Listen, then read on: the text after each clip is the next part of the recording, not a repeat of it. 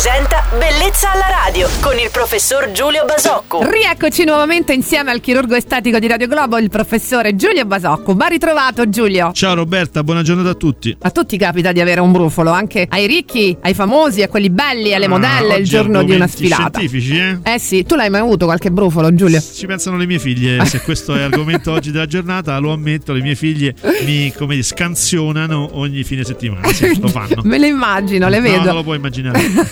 È accaduto anche a Kendall Jenner nel piano di una Milano Fashion Week, il brufolo, quindi viene e va, è democratico. Ma quando va lasciando il segno come si fa, Giulio? Allora, vedi che c'era un fondo di più serio in questa tua domanda, come al solito tu poi sembra esatto, sembra che vai, invece approfondisci e trovi sempre degli argomenti, certo, anche quando sembrano proprio terra.